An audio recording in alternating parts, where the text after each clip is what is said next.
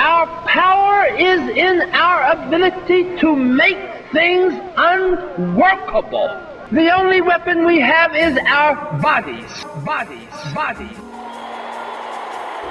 I am here to represent the struggle that has gone on for 300 or more years. 300 or more years. Ten years ago, before we knew the stories of Trayvon Martin and George Floyd, a group of veteran social justice organizers came together to create a training network to build capacity for black leaders. They named it Black Organizing for Leadership and Dignity. Bold. Through the container we created, young leaders came together from across the country to share strategies for demanding accountability and material changes for black people.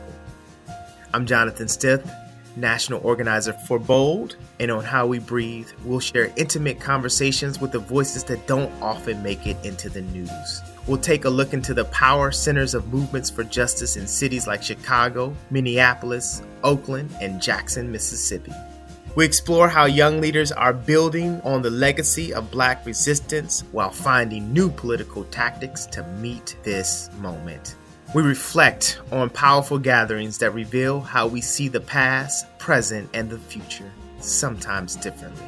And we go intimate.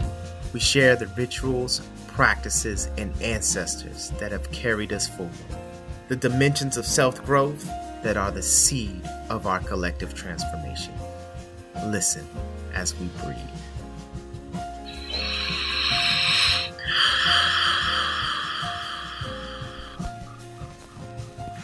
Come to believe over and over that what is most important to me must be spoken, made verbal, and shared, even at the risk of having it bruised or misunderstood, misunderstood, misunderstood.